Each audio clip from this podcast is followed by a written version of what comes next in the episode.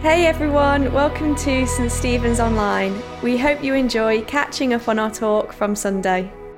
I just want to share four quick little thoughts this morning about this Pentecost story. And the first is this the Holy Spirit is powerful. The Holy Spirit is powerful. Before Jesus returned to heaven, he promised his disciples that the Holy Spirit would come. We can read about this in John 14. He said, The Helper will be with you, the Spirit of truth. He will be in you.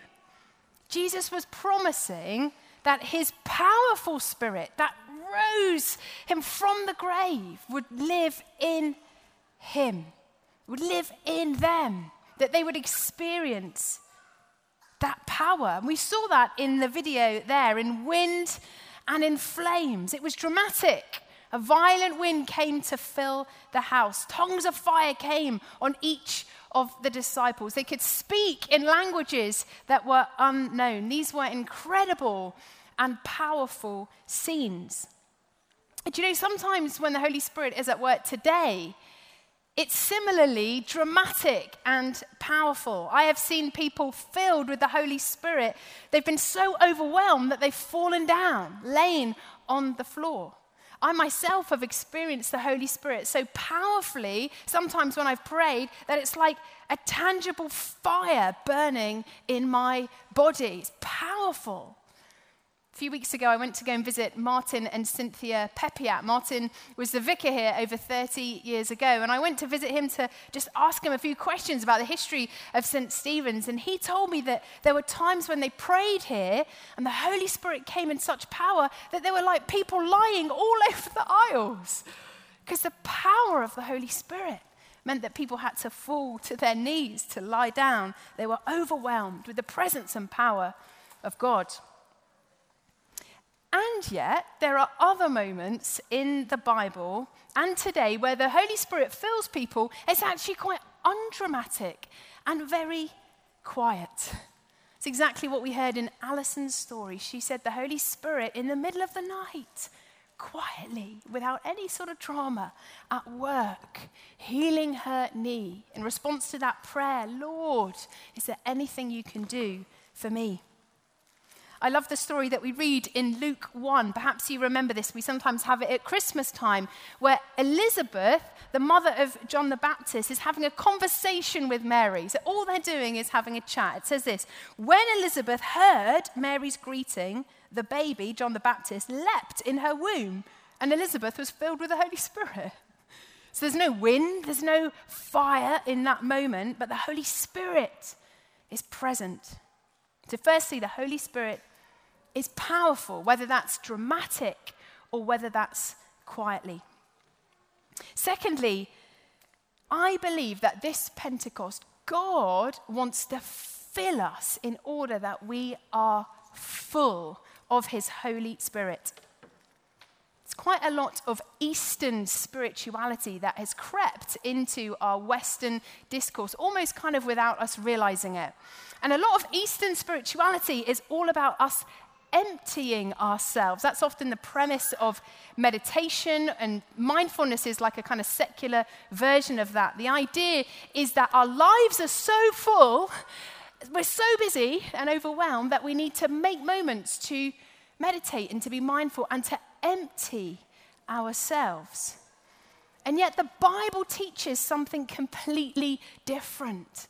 The Bible says that we shouldn't be emptying our souls. Instead, we should be filling our souls. For us to be spiritually healthy, our souls need to be full, full of God's Spirit in us. Think about it like this Jesus said, I will send my Spirit that will live in you. So if God's Spirit is in us, but then we practice spirituality that is emptying ourselves, we're actually emptying ourselves of Jesus.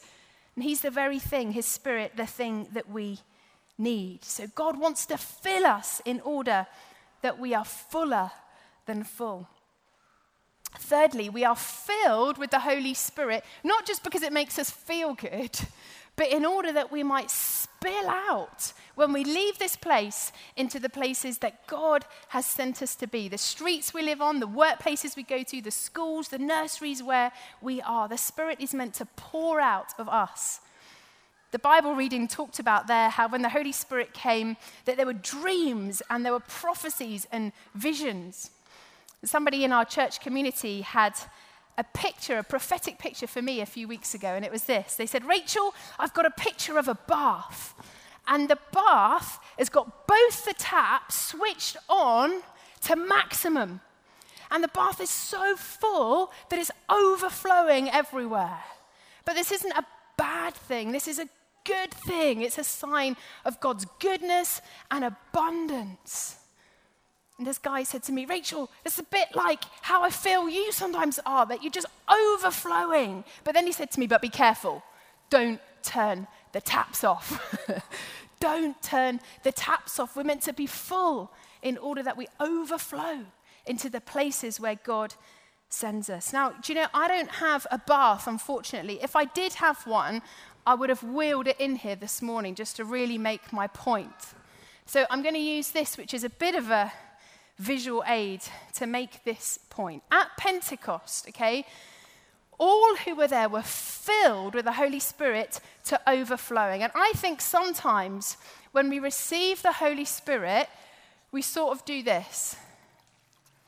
That's enough now. But it says they were full, filled.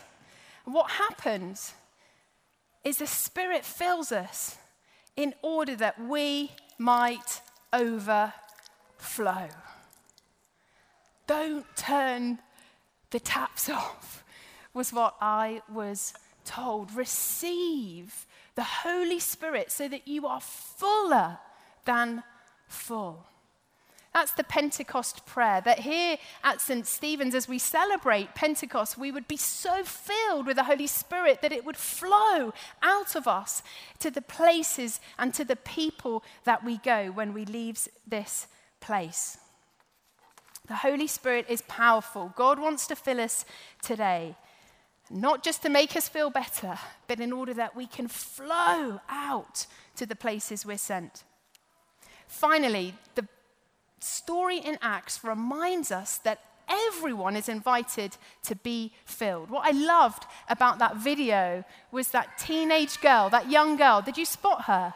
She was there in the upper room when the Holy Spirit came, and then she was there afterwards when the disciples went out and began to pray for healing. It says in the Bible that all were filled. And I think for too long we've had this vision of Pentecost that it was just the men, like just the chosen people in that upper room that received the Holy Spirit. But actually, what we know of Bible times is that families would come together, just like we have today at St. Stephen's. There's no kids or youth groups today. We're all together, the people of God, in order that all can be filled with the Holy Spirit. I think sometimes we think, well, I'm sort of disqualified for some reason or other. I'll just be like a little bit full. I, I couldn't imagine that I would be fuller than full. And yet it says here in Scripture that all, every single person, was filled with the Holy Spirit. I wonder if sometimes we hold back because we're a bit afraid. Like, what would it be like? What would it feel like to be full of God's Holy Spirit. And if that's you this morning, let me say this God is only good. God only wants to fill you with His goodness. You don't need to be afraid. If it's the first time you've ever prayed that prayer, fill me, Holy Spirit. Don't be afraid. God is only good. Thanks for listening. We hope you found that encouraging. Have a great week and see you soon.